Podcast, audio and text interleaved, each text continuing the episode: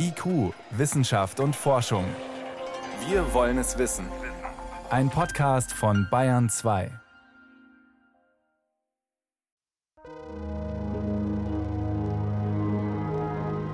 Der Klimanotstand wird immer bedrohlicher. Eigentlich haben sich die Staaten der Erde im Jahr 2015 in Paris darauf geeinigt, weniger Treibhausgase auszustoßen. Die Erwärmung soll möglichst auf 1,5 Grad gegenüber der vorindustriellen Zeit begrenzt werden. Derzeit spricht nichts dafür, dass dieses Ziel eingehalten wird. Vor allem, weil weiterhin fossile Brennstoffe gefördert und verfeuert werden. Um das Klima noch zu retten, müssten sie im Boden bleiben.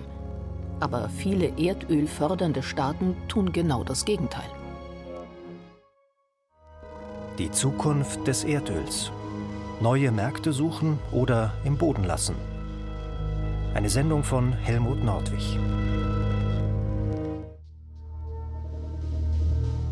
Sommer 2022. Eine Hitzewelle fordert viele Todesopfer in Europa.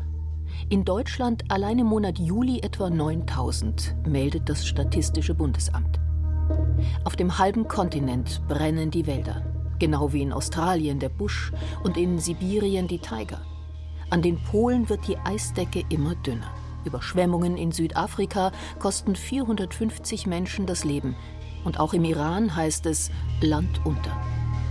Vorboten von dem, wovor Antonio Guterres, der Generalsekretär der Vereinten Nationen, im April 2022 in einer bemerkenswert deutlichen Rede gewarnt hat. We are on a fast track to climate disaster. Wir sind auf dem raschen Weg in eine Klimakatastrophe, sagt Guterres. Keine Fiktion oder Übertreibung, sondern genau das, was die Wissenschaft vorhersagt. And this is not fiction or exaggeration. It is what science tells us will result from our current energy policies. Die Katastrophe ist das Ergebnis der gegenwärtigen Energiepolitik. Und die Regierungen Some government and business leaders are saying one thing but doing another. Simply put, they are lying. Einige Regierungen lügen einfach. Genau wie diejenigen Firmenlenker, die vom Klimaschutz sprechen und dabei das Gegenteil tun. Antonio Guterres bleibt verbindlich im Ton, aber er redet nicht diplomatisch um den heißen Brei herum. Nur fünf Minuten dauert seine eindringliche Rede. Die Sätze sind einfach. Der UN-Generalsekretär will nicht missverstanden werden.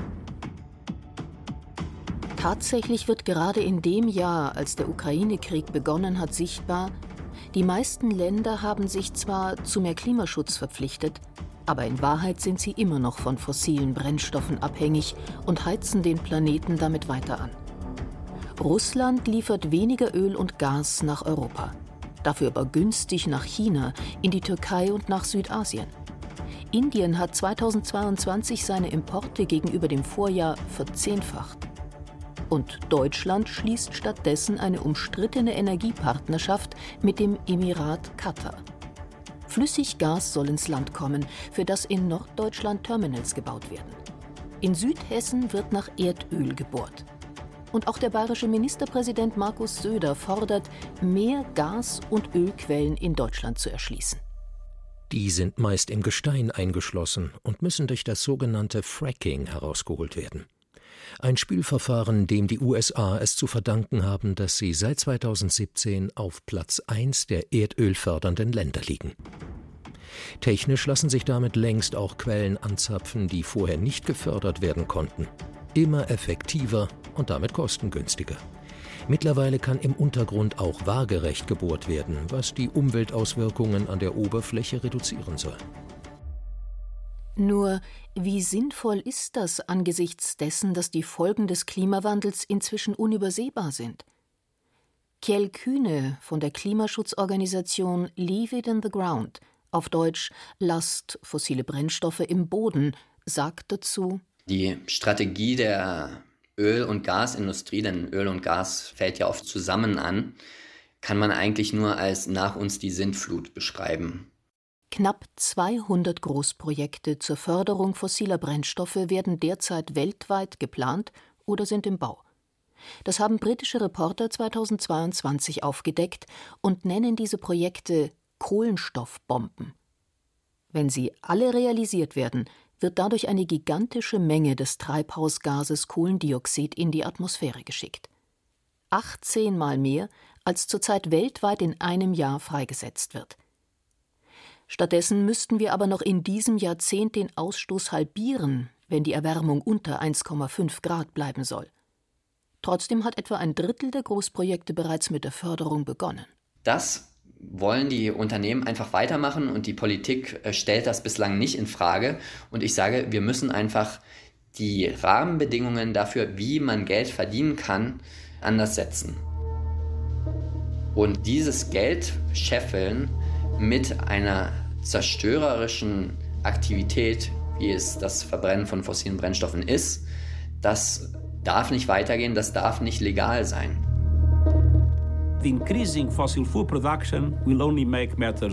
Noch mehr Produktion von fossilen Brennstoffen macht alles nur noch schlimmer.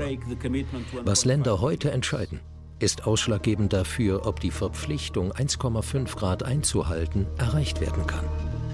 UN-Generalsekretär Antonio Guterres. Es gibt Länder, deren wesentlicher Reichtum darin besteht, dass sie diese Vorräte an Erdöl und Erdgas haben. Und für die ist die Entwicklung, die sich hier abzeichnet, eine sehr bedrohliche. Kai Konrad, Direktor am Max-Planck-Institut für Steuerrecht und öffentliche Finanzen, lenkt den Blick auf die andere Seite. Die Staaten, die vom Export fossiler Brennstoffe leben, wie etwa Katar. Die werden, wenn es tatsächlich so weit kommt, dass dieses Öl und dieses Gas nicht mehr aus dem Boden entnommen werden können, um einen wesentlichen Teil ihres volkswirtschaftlichen Reichtums gebracht. Die Golfstaaten, Saudi-Arabien, Iran, Russland. Die meisten dieser Länder sind bisher nicht so stark vom Klimawandel betroffen wie etwa Inselstaaten im Pazifik. Wie könnte man sie bewegen, mit den Rohstoffen, auf denen sie ihren Wohlstand aufgebaut haben, die Erde nicht weiter aufzuheizen? dem Klima zuliebe auf Kohlenstoffbomben zu verzichten. Immerhin wird einigen Staaten und Unternehmen immer klarer, dass das jetzige Geschäftsmodell irgendwann nicht mehr trägt, beobachtet Walter Pfeiffer. Er berät Öl- und Gaskonzerne für die Unternehmensberatung Roland Berger. Die Mineralölkonzerne nehmen das sehr ernst. Am Anfang gab es natürlich dieses berühmte, äh, ja, so eigentlich ja doch nicht und schauen wir mal. Und wie in der Autoindustrie war auch dort eine große Skepsis, was da alles kommt und wie viel da kommt. Mittlerweile ist aber da jedem klar, dass speziell, also auch in Europa und in westlichen Ländern, wir hier eine große Herausforderung haben. Und die Mineralkonzerne zeigen auch eine deutliche Reaktion. Die fällt je nach Unternehmen unterschiedlich aus. Grob gesagt lassen sich zwei Strategien beobachten. Einige Firmen erweitern ihr Portfolio. Sie handeln zwar weiterhin noch mit Öl und Gas, zunehmend aber mit anderen Produkten, wie etwa grünem Wasserstoff. Manche bieten neuerdings an, Kohlendioxid wieder einzufangen und in ausgediente Lagerstätten zu pumpen. Also genau das Treibhausgas, das durch die von ihnen geförderten Rohstoffe immer noch freigesetzt wird. Dieses sogenannte Carbon Capture verfolgt etwa ein Großprojekt in Norwegen das koordiniert wird von der norwegischen Öl- und Gasgesellschaft, der staatlichen und der Regierung, mit dem großen Ziel, dass sie sagen, in der Vergangenheit und bis heute fördern wir Gas und Öl und verkaufen das an die Welt gegen gutes Geld. In Zukunft drehen wir das genau um. Wir machen äh, Carbon Catcher und nehmen das sehr, sehr ernst und machen es höchst professionell und bringen das in sichere äh, Städten, wo wir wissen, das ist auf jeden Fall dicht. Andere Länder setzen weiterhin vor allem auf fossile Rohstoffe. Einige sehen aber auch, dass es keine Zukunft hat, Öl einfach zu verbrennen. Darum erschließen sie neue Absatzmärkte. Vor allem weg von der Herstellung von Benzin und Diesel, hin zur chemischen Industrie. Walter Pfeiffer nennt als Beispiel Saudi-Arabien. Auch Saudi-Arabien hat ja schon einige strategische Entscheidungen getroffen. Ein ganz klares Signal, dass man hier eindeutig äh, sagt, die Chemie ist sehr viel wichtiger. Also wir wollen nicht mehr nur Öl und Gas fördern, um es zu verbrennen, sondern wir machen daraus Chemie-Rohstoffe. Deshalb hat der führende saudische Ölkonzern Aramco das größte Chemieunternehmen des Landes einfach übernommen. Auch andere stellen mittlerweile selbst chemische Produkte aus ihren fossilen Rohstoffen her. etwa die Konzerne Exxon und Shell. Vor allem Plastik steht im Fokus. Seine Produktion wird gezielt angekurbelt. In den letzten 20 Jahren hat sie sich weltweit mehr als verdoppelt. Aus Sicht der Industrie ein Erfolg. Sie kann weiterhin Erdöl vermarkten, das jetzt zunehmend zu Kunststoff verarbeitet wird. Das ist natürlich ein berechtigtes Geschäftsinteresse aus Sicht der Industrie, aber wir können es uns leider nicht mehr leisten. Sagt dazu Melanie Bergmann vom Alfred Wegener Institut in Bremerhaven. Die Meeresbiologin kennt die Probleme, die mit der Zunahme von Kunststoffen verbunden sind. Riesige Plastikstrudel haben sich in den Ozeanen gebildet. Viele Strände sind verschmutzt und Mikroplastik ist längst überall zu finden, wo Forschende danach suchen. Unser Plastikverbrauch macht schon jetzt knapp 5 Prozent unseres globalen CO2-Ausstoßes aus. Und es gibt Prognosen, die sagen, dass es sogar 10 bis 13 Prozent werden könnten, wenn die Produktion weiter so steigt wie bisher. Melanie Bergmann hat deshalb mit anderen Wissenschaftlern weltweit gefordert, die Herstellung von Kunststoffen einzuschränken. Genau das ist auch das Ziel eines internationalen Plastikabkommens, das unter dem Mandat der Vereinten Nationen zurzeit erarbeitet wird. Und die Idee dahinter ist eben, dass durch eine Minderung des Angebots der Rohstoff Plastik sich verknappt und die Preise von Kunststoff dann auch steigen, was wir ja wollen.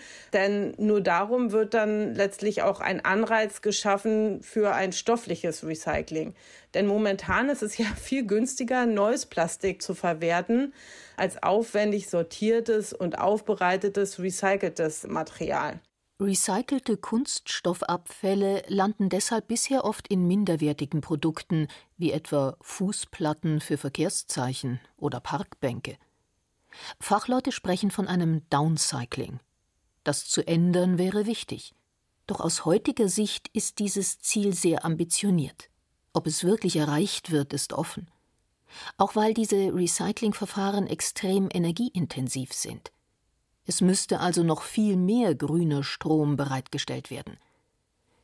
Sollte die Umstellung aber tatsächlich gelingen, bedeutet das, auch an die Chemieindustrie können die Ölfirmen keine fossilen Rohstoffe mehr verkaufen, denn sie werden dann ja nicht mehr gebraucht.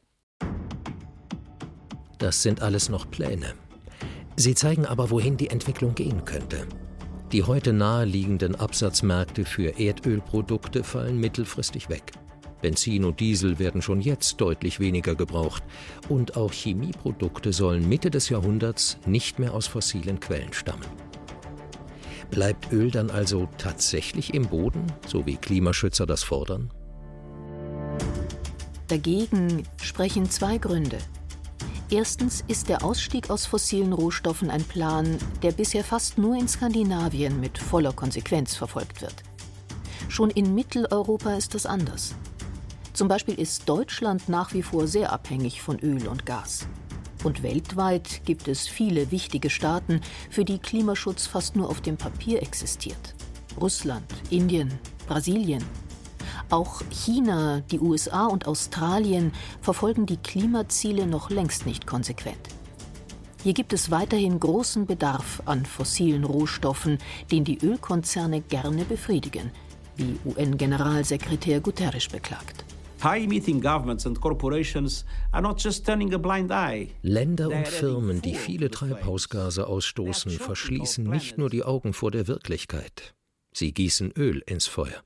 Sie machen unserem Planeten den Gar aus. Der zweite Grund dafür, dass Öl aus jetziger Sicht trotz der Klimakrise wohl nicht im Boden bleibt, jetzt können die Firmen fossile Produkte noch verkaufen. Aber wer weiß, wie lange noch? Wird Erdöl irgendwann doch unverkäuflich und damit wertlos? Der Wirtschaftswissenschaftler Kai Konrad sagt über diese Perspektive der Ölkonzerne Entweder warte ich und sitze auf was, was nichts mehr wert ist, oder aber ich nehme es jetzt aus dem Boden und verkaufe es so schnell wie möglich. Rush to Burn nennt die Wissenschaft diesen Ausverkauf von Öl und Gas, das hastige Verbrennen fossiler Produkte, solange es noch geht. Moralisch ist das fragwürdig und für das Klima verheerend. Nur aus einer wirtschaftlichen Perspektive ist es verständlich. Bisher ist der Rush to Burn glücklicherweise so noch nicht zu beobachten. Es gibt ja noch genügend Absatzmöglichkeiten für die Konzerne. Aber es ist nicht ausgeschlossen, dass sich das doch ändert. Zum Beispiel, weil endlich ein wirklich wirksames internationales Abkommen zustande kommt, um auch zukünftig eine bewohnbare Erde zu haben. Spätestens dann wäre es aber wichtig, der wirtschaftspsychologischen Torschlusspanik, dem Rush to Burn, wirksam vorzubeugen. Dem Erdöl und dem Erdgas eine echte Marktperspektive zu geben. Also das nicht zu verbrennen, aber ihm irgendeine Nutzungsform zu geben, die das Erdöl und Erdgas auch nach Greifen eines solchen Klimaabkommens noch wertvoll macht. Teilweise sind das sicher Technologien, die noch gar nicht innoviert sind. Jedenfalls ist es ja doch ein, ein Rohstoff, der sehr vielfältig verwendbar ist, schon heute, und von dem man sich vorstellen kann, dass sich weitere Verwendungen finden. Es geht dabei gerade nicht um Produkte, die irgendwann verbrannt werden und dann Kohlendioxid freisetzen, sondern um möglichst langlebige und dann vollständig recyclingfähige Anwendungen. Das Problem, so etwas gibt es bisher kaum. Aus Erdgas können immerhin Wasserstoff- und Kohlenstoff-Nanoröhrchen hergestellt werden, die etwa für leichte Kunststoffe immer wichtiger werden. Beim Erdöl sind solche Anwendungen noch nicht in Sicht. Doch Kai Konrad betont, Öl ist eine sehr interessante Substanz, die besteht aus sehr vielen, sehr unterschiedlichen organischen Verbindungen, von denen viele schwierig zu erzeugen und sehr wertvoll als Rohstoffe für andere Dinge sind. Aber in der Tat, diese klare Perspektive, die es beim Wasserstoff gibt, die gibt es beim Öl noch nicht.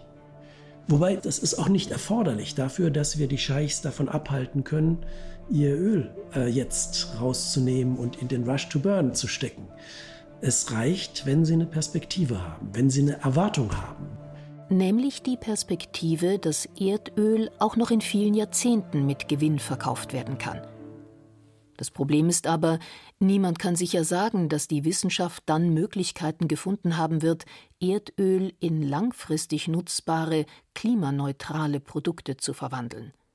Und so lange kann den ölfördernden Ländern auch niemand die Perspektive bieten, dass ihr schwarzer Goldschatz noch lange Zeit etwas wert ist. Nur dann würde jedoch die Aussicht bestehen, dass sie das Erdöl vorerst im Boden lassen. Kjell Kühne von der Klimaschutzorganisation Leave It in the Ground kennt den Vorschlag, den Kai Konrad zusammen mit einem norwegischen Forscher 2021 veröffentlicht hat. Grundsätzlich, sagt er, wäre es auf jeden Fall besser für Erdöl langlebige Verwendungen zu finden, als es einfach zu verheizen. Er stellt aber in Frage, dass die Gefahr eines Rush to Burn wirklich so groß ist, wie es Kai Konrad und andere befürchten. Eine Annahme dieser Sichtweise auf die Industrie ist, dass Geld zählt, aber moralische Gründe zählen nicht. Dass man sagt, wenn man so viel zerstört mit dem Verbrennen von Öl und Gas, das macht ja nichts. Die Wirtschaft kann weiter so viel wie möglich verkaufen. Und ich glaube, diese Annahme würde ich in Frage stellen, denn es gibt äh, zunehmende Teile unserer Gesellschaft, die das nicht mehr akzeptieren. Climate activists are sometimes depicted as dangerous radicals. Klimaaktivisten werden manchmal als gefährliche Radikale dargestellt. Aber die wirklich gefährlichen Radikalen sind die Länder, die die Produktion fossiler Brennstoffe ausweiten. In neue fossile Infrastruktur zu investieren, ist moralisch und wirtschaftlich verrückt. UN-Generalsekretär Antonio Guterres im April 2022. Einige Firmen haben erkannt, dass solche Investitionen ein Irrweg sind, auch wenn sie noch nicht immer konsequent davon abrücken. Andere bohren jedoch weiter, als gäbe es den Klimawandel nicht. Allen voran Qatar Energy. Der Konzern führt die Statistik der Kohlenstoffbomben an. In Katar wird in erster Linie Erdgas gefördert und verflüssigt, von dem ein Teil auch nach Deutschland geliefert werden soll. Doch anderswo gibt es auch neue große Ölprojekte. Der russische Staatskonzern Gazprom will den arktischen Raum Russlands erschließen. ein ökologisch höchst sensibles Gebiet, das sich durch den Klimawandel bereits deutlich verändert. Der brasilianische Ölmulti Petrobras bohrt am Amazonas und Saudi Aramco in der Wüste. Wie könnte man dem Einhalt gebieten, damit fossile Rohstoffe wirklich im Boden bleiben? Kjell setzt Hoffnungen in die Gerichte. Vom Klimawandel Betroffene klagen immer häufiger gegen Ölkonzerne und Regierungen, und manchmal bekommen sie recht. Das deutsche Bundesverfassungsgericht hat in einem wegweisenden Urteil 2021 die Bundesregierung zu entschiedeneren Klimaschutzmaßnahmen verpflichtet. Es ist aber schwer vorstellbar, dass so etwas auch in Russland oder Saudi-Arabien klappt. Aussichtsreicher ist möglicherweise ein anderer Vorschlag, den die Klimaschutzorganisation Leave It in the Ground, kurz Lingo macht. Kiel Kühne. Ein interessanter Aspekt, den der Kollege Konrad genannt hat, ist, dass auch ein Zukunftsversprechen reicht. Und wir haben in Lingo identifiziert, dass die Zentralbanken diese Rolle spielen könnten. Wenn die Zentralbank sagt, wir nehmen diese fossilen Reserven oder diese fossile Infrastruktur, die heutzutage interessant ist, weil man damit auf unmoralische Art und Weise Geld verdienen kann, aber wir wollen das beenden, dann ähm, kann die Zentralbank diese aufnehmen und im Gegenzug Kapital zur Verfügung stellen, um die Energiewende zu beschleunigen. Und wenn die Zentralbank dieses Öl und Gas, was im Boden ist, aufnimmt, dann können sie das halten über Jahrzehnte, bis diese besseren Nutzungsformen tatsächlich existieren und kann in der Zwischenzeit das wirtschaftliche und finanzielle System stabilisieren. Wie bei einer Finanzkrise würden die Zentralbanken nach diesem Konzept auch bei der Klimakrise mit frischem Geld eingreifen. Mit dem könnten sie die Ölkonzerne entschädigen und sie im Gegenzug dazu verpflichten, in regenerative Energien zu investieren.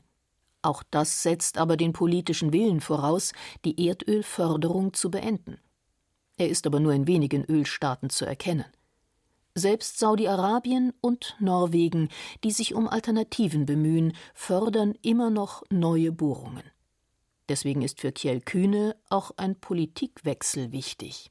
Also in der Politik ist eine Führungsrolle gefragt, die sich auf eine moralisch vertretbare Position beruft. Und das ist im Moment nicht der Fall. Im Moment sind wir dabei, unser Haus niederzubrennen, wie das Greta Thunberg sagt. Und die Politik ist so sehr mit dem Geld verquickt, dass die Politik sich da nicht dagegen stemmt.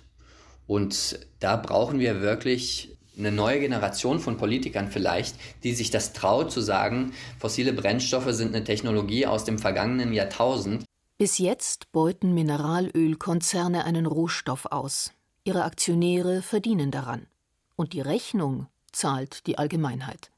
Teils schon jetzt, zum Beispiel um Flutschäden zu beheben, vor allem aber in der Zukunft. Um das Klima erträglich zu halten, müsste Erdöl im Boden bleiben. Nur dann ist sicher, dass es nicht verbrannt wird und Kohlendioxid entsteht. Aber das ist nicht in Sicht. Es gibt zwar Ideen, wie dem Einhalt geboten werden könnte, doch die sind derzeit nicht umsetzbar. Manche Länder und Konzerne ändern von sich aus ihre Strategie, weil sie wissen, dass ihr Geschäftsmodell mit fossilen Rohstoffen langfristig keine Zukunft hat. Andere ignorieren das Sie bohren weiter und verminen die Erde so mit Kohlenstoffbomben.